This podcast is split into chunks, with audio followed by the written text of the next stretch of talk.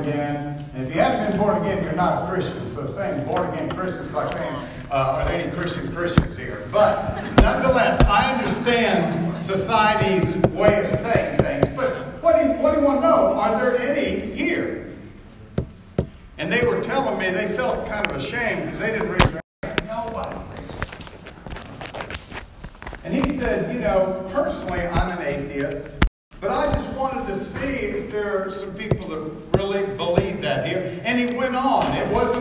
was looking to deride or, or, or attack anything. I don't know what was in his mind why he asked that. Maybe he knew some subject matter later on would bring up some good conversation. I don't know.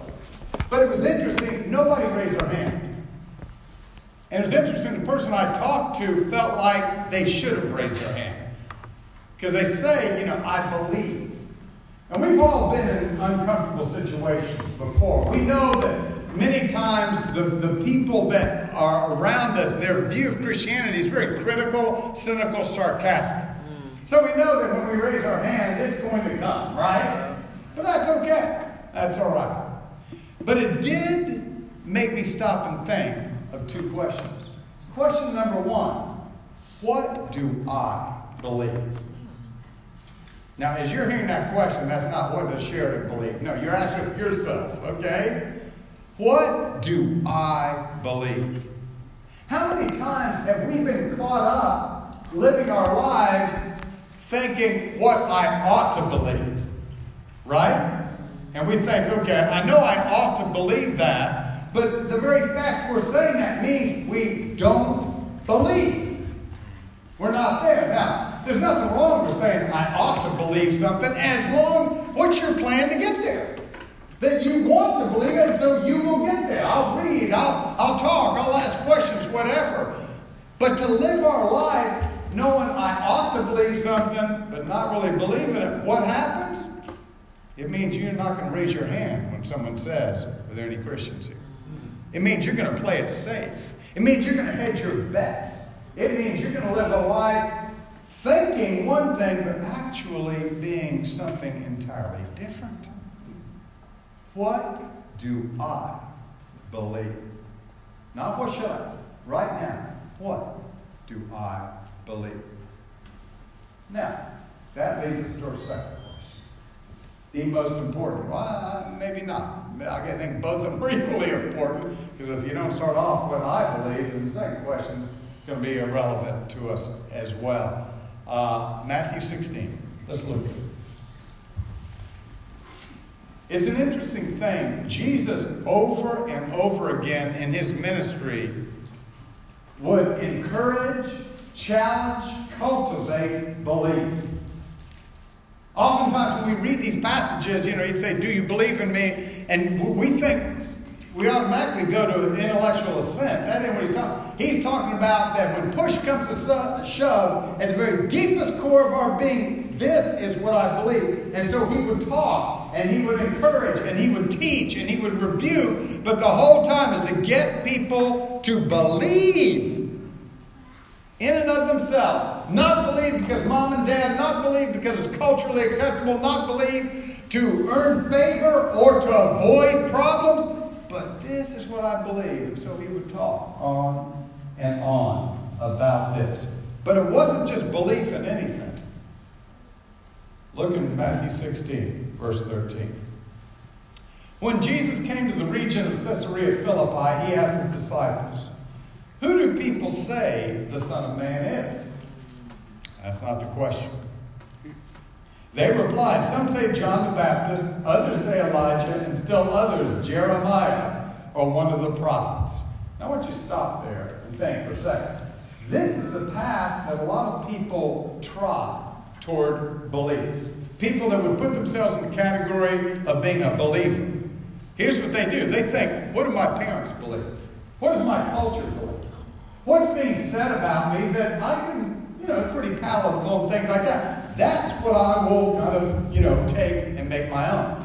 So Jesus is saying, guys, what are people saying about me? Jeremiah, Elijah, one of the prophets. These are amazingly complimentary descriptions. But he doesn't stop there.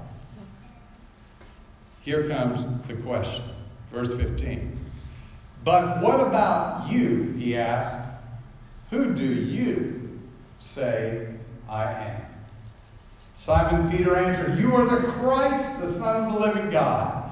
Jesus replied, Blessed are you, Simon, son of Jonah, for this was not revealed to you by man, but by my Father in heaven. That is the question that needs to follow. What do I believe? If we're going to claim to be a believer of Jesus Christ, we believe that He is the Christ, the Son of the living God. If we say we believe that, if that's what I believe, then I believe that through him all things were created, as Colossians 1 says. I believe he has supremacy over all things. I believe that he is Lord of all.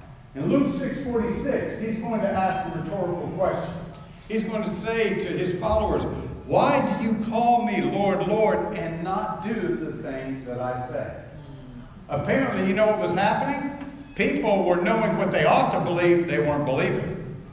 Because if you really believe that He's the Christ, the Son of the living God, there will be no doubt looking at your life. There will be no doubt. It's not like we're a camouflage group, you know. I just want to fit in. I don't want anyone to say anything bad to me. If He is the Christ, the Son of the living God, then you know what? He is Lord, and what He says goes. And what I am interested in is what is His will. I believe, Jesus, you're the Christ, the Son of God. Do you know how I'm going to look at that passage that Nick referred to in Matthew 26? I'm going to look at that as the pattern of my life. Mm. Not my will, your will be done.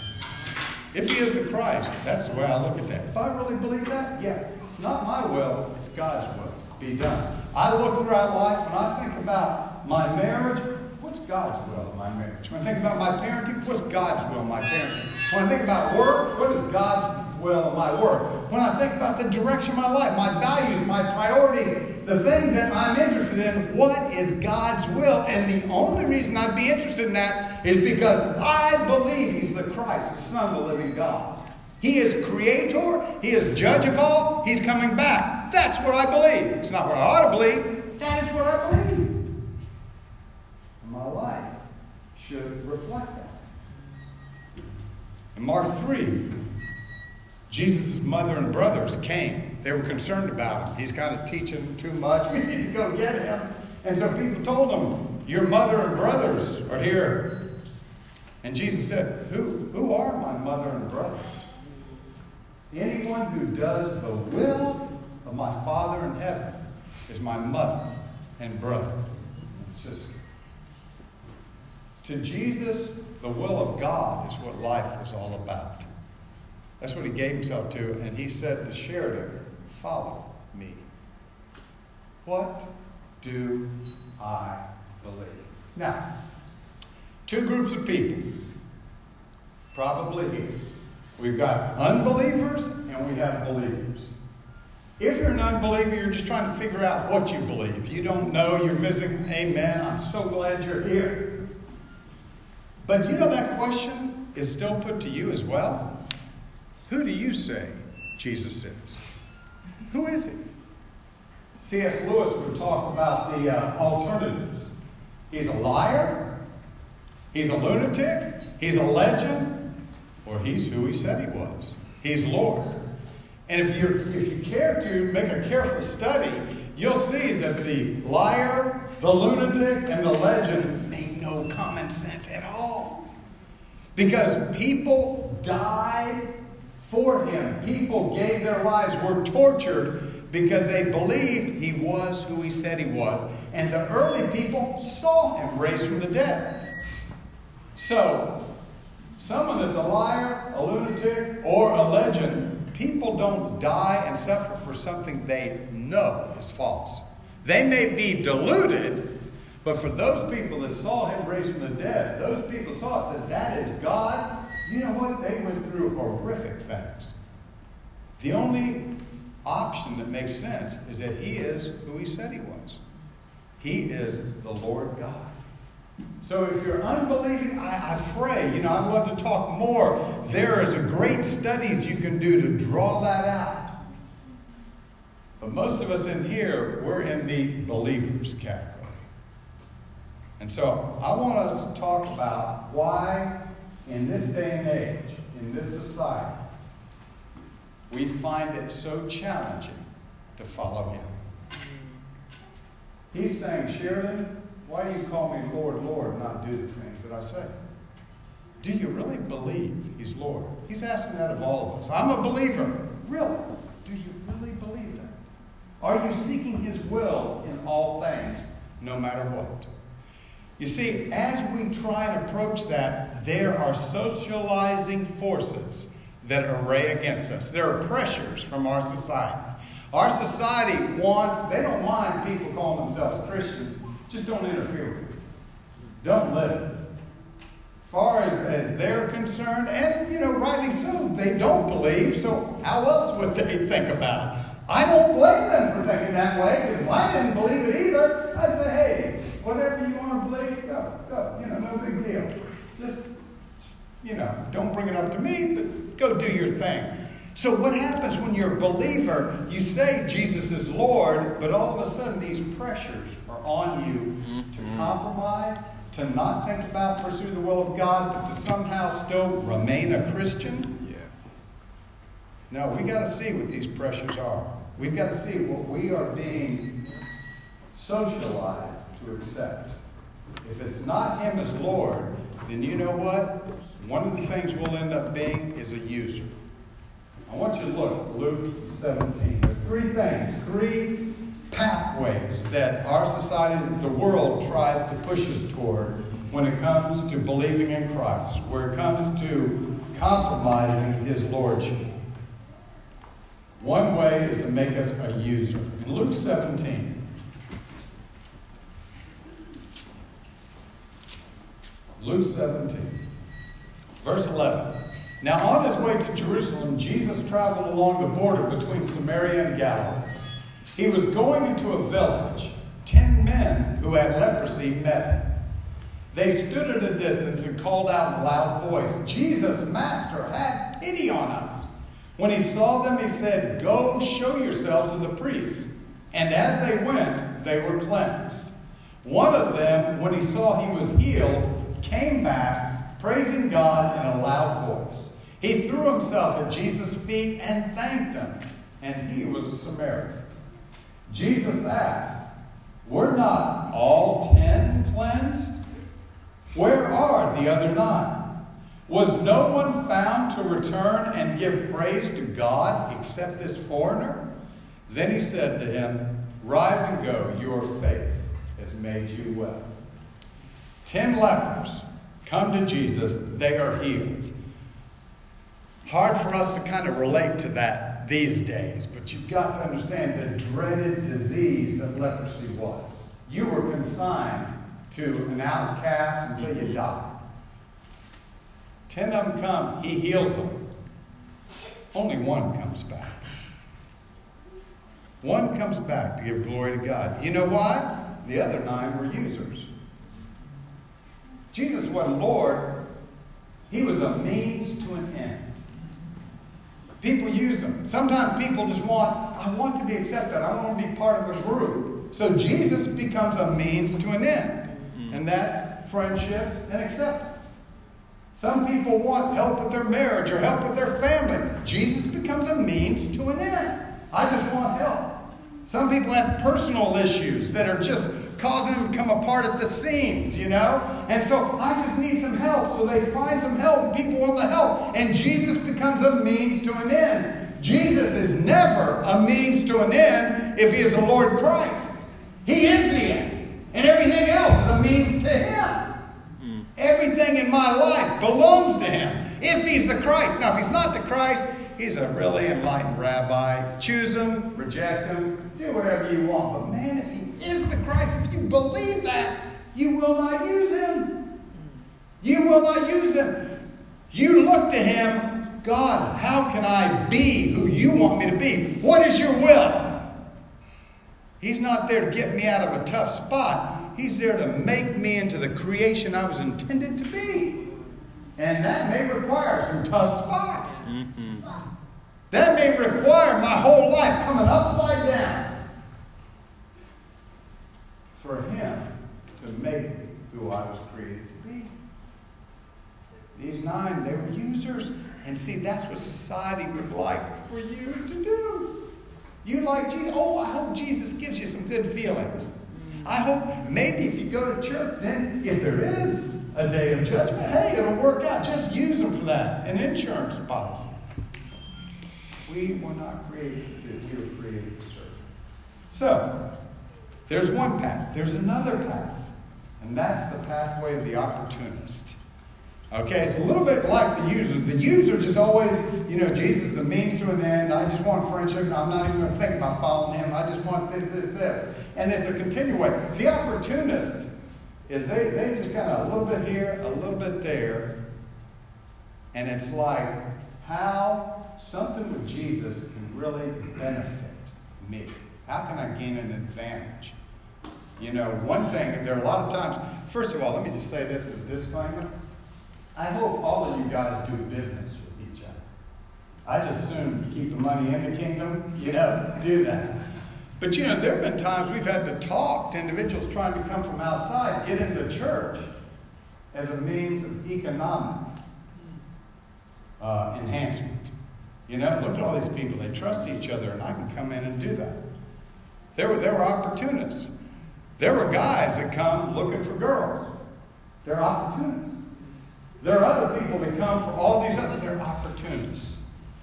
And the patron saint of the opportunists is in John 12. Have you ever noticed why no one, at least in Western civilization, names their son Judas? it's kind of why you usually don't find people in Western civilization naming their daughter Jezebel, right? Maybe at one time those were two wonderful names, but what's that? Oh, man. John 12, verse 1. Six days before the Passover, Jesus arrived at Bethany, where Lazarus lived, whom Jesus had raised from the dead. Here a dinner was given in Jesus' honor. Martha served, while Lazarus was among those at the table reclining. Then Mary took about a pint of pure nard, an expensive perfume. She poured it on Jesus' feet uh, and wiped his feet with her hair. And the house was filled with the fragrance of the perfume.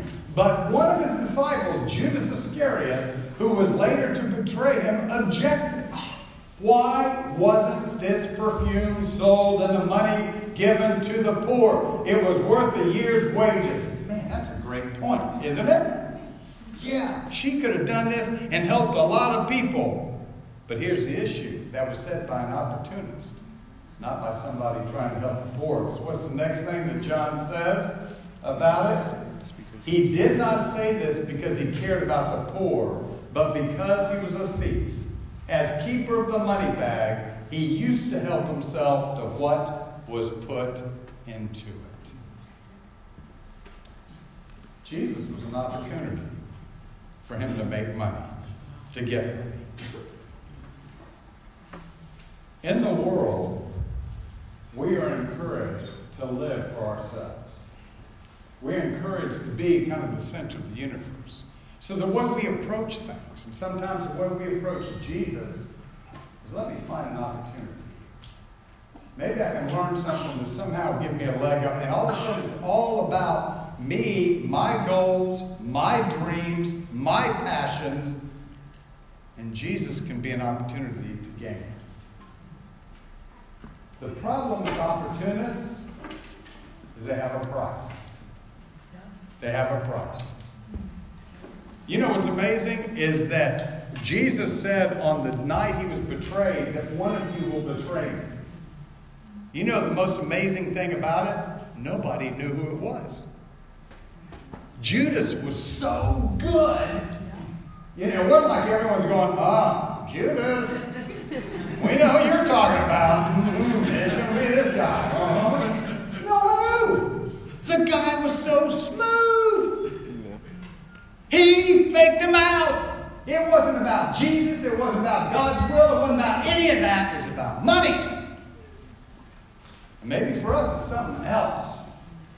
But there is the thing that did it. And he had the price. He had the price. I love that movie, Saving Private Ryan. I don't know if you, you saw that. Uh, if you didn't, I'm probably spoiled part of it, but it's your fault. It's been out for a while, okay? Um, in the movie, one of the climactic scenes, you know, Tom Hanks is there with his soldiers, and they're trying to protect this bridge. Just one bridge is left. And he doesn't want the enemy to get the bridge, you know, so that they send their tanks and everything over. So they're trying to stop them in the village. But what Hank says, he goes, Let me tell you what, if things, you know, we start losing this, he points to a building across the bridge. He goes, That's the Alamo. We go there, blow the bridge, okay? The Alamo. So, what did he mean by the Alamo? That's the place from which you do not compromise anymore. You do not give an inch. The Alamo is your last stand. It's where you cannot be compromised, moved, budged, but you know, budged or whatever. That's the Alamo. Here's the question: What's the Alamo in your life? Is it Jesus or is it your job? Is it Jesus or your uh, hobbies? Is it Jesus or your own dreams? What is the Alamo? Which, man, I'll compromise Jesus. Listen, 30 pieces of silver? That's a good haul, man. That's a good paycheck. He did it. It came through. And no one names their son Judas. That's the legacy. What is it? Let's have a little family time here. I've talked to some people about midweek. You know what? There are going to be times when things happen. Things happen on the job, you can't do it. I understand that. I understand. Here's the thing there are plenty of times when they could do it, they just didn't want to be there. Four years ago, I sat down with someone, they weren't coming to midweek. Some people just don't come to Sundays either. You know, every once in a while, and I, I don't know if they're thinking the cracker and the juice is going to do something. I just want to ask them, what do you believe? Okay, what do you believe? But I talked to the individual. I said, man, I, I don't see you coming to midweek. What, why not? You know, what are you doing? They have these, this little hobby and this little thing. They have a lot of things going on, TV, you name it. They said, you know, I just don't get that much out of it. I said, well, if it was only for you, you'd have a point. But it's not about you. It's about the person sitting next to you. It's about God Almighty. Maybe you're, you're you got it together, you've learned everything, but obviously you're not even in the same arena if you don't think about your brother or your sister in Christ. Being the body of Christ is not about an opportunity for me to enhance myself and be self improvement. Being the body of Christ is about helping people do something the world cannot help you with, and that is become like Christ. That is to, to have uh, sustenance from His Holy Spirit. That is to help one another and be God's community. Because one day in the new heavens and new earth, He's going to build a community. No one's going to be by themselves. It's all together. And if we don't learn it here, we're not going to learn it there. We have got to stop and think. What about it? You know what? You have to work. You don't have to have your job. Mm-hmm. Yep. I have to work. I don't have to have this job. Yeah. Someone else can do this job. If I'm holding on this job just for money, oh man, am I in trouble? Mm-hmm. I've already sold out. Got my 30 pieces of silver. I'm out of here. Okay? That's all it is Yeah. at that point. What happened to the body of Christ? I believe you're the Son of God, the Christ. So Jesus says, Take care of my sheep. Jesus says, Be my body. Help one another. Do I just neglect that? Do I blow it off? Do I say it's inconvenient? Do I say it doesn't work? Or do I say, You are the Christ, the Son of the living God? Opportunists. The last part is the thrill seeker. This is what our society really likes. You know, let me be, uh, let you know a little bit uh, about me. It's probably not a good thing. I love watching the Super Bowl. I don't like the halftime shows. okay? Now, here's why. Here's why. I think halftime shows are awesome entertainment, things like that. I'm just too old, I think. I believe football ought to be about football. Let's go play football, you know? And let's do that. But all of a sudden, it's a Hollywood thing. You know, you guys come into the, you know, the, the firecrackers, and mean, it's like, good night, man. Just play the game. Have the concerts. I'll go to the concerts. I love some of the artists I'll do that. But it's supposed to be football. That's my own opinion. All right? But you know why it works? Because we're all thrill seekers in America. We've got to be entertained. And when it comes to Christianity, are you entertained? Have you sought your thrill? Have you got your thrill? Is it, is it, is it exciting to you? and Jesus says in Matthew 7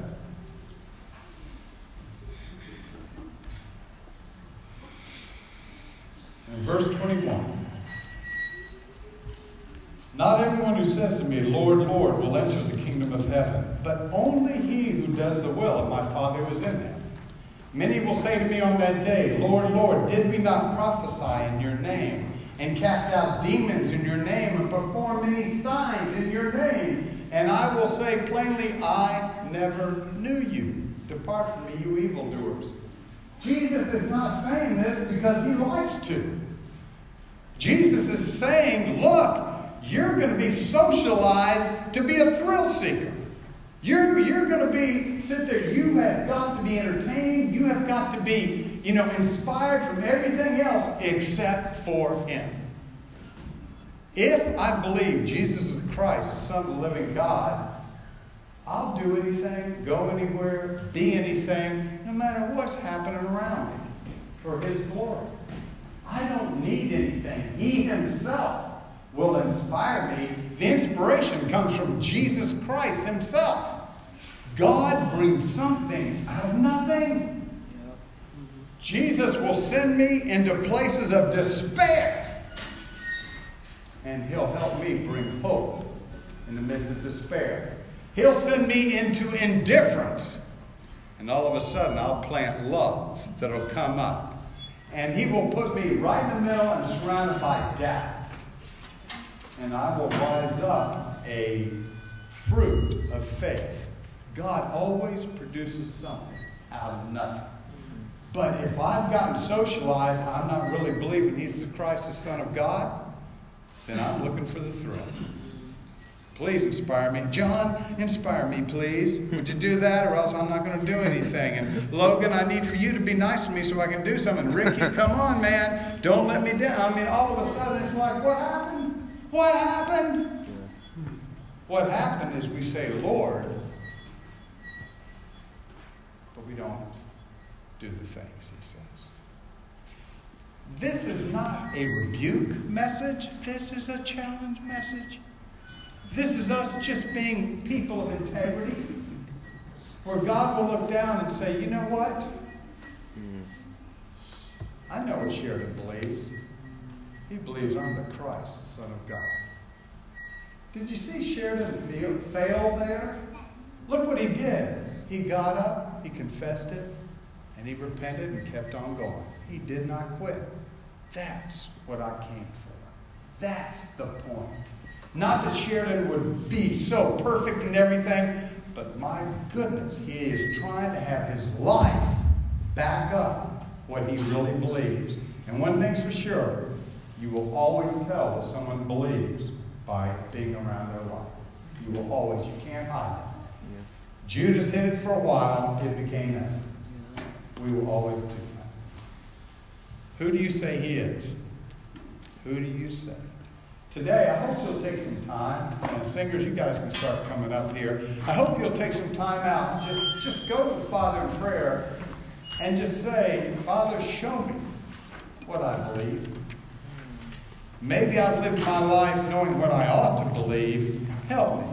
And if you're at that point, don't despair. God brings hope out of despair.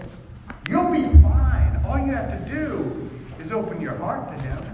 All you have to do is make that decision. You know what? I want to do your will. I believe you're God. I want to do your will. And you know what will happen? He'll take you along that path. But meanwhile, the world's going to be sitting there, going to want you to be a user, an opportunist, or a thrill seeker. And it's always going to be at your ear. Don't listen to that. Go to His Word. Be who you were called to be. Nick's going to say, or John. John's going to lead us in closing prayer, and we'll stand and sing a song. God, thank you so much for uh, just challenging us. Thank you so much for sending Jesus to just challenge our lives and to just not not accept uh, pat answer, but to really, really, uh, when He asks us, who do who do we say He is, God? I just pray that we can really answer not with the right answer, but the answer that we feel, and then work to get to the right answer and really feel that. God, I pray uh, you really work in our lives. Help us to be real about, each, about ourselves. Help us to get help from each other so that we can get closer to you and not further away. God, we love you, we pray this in your Son.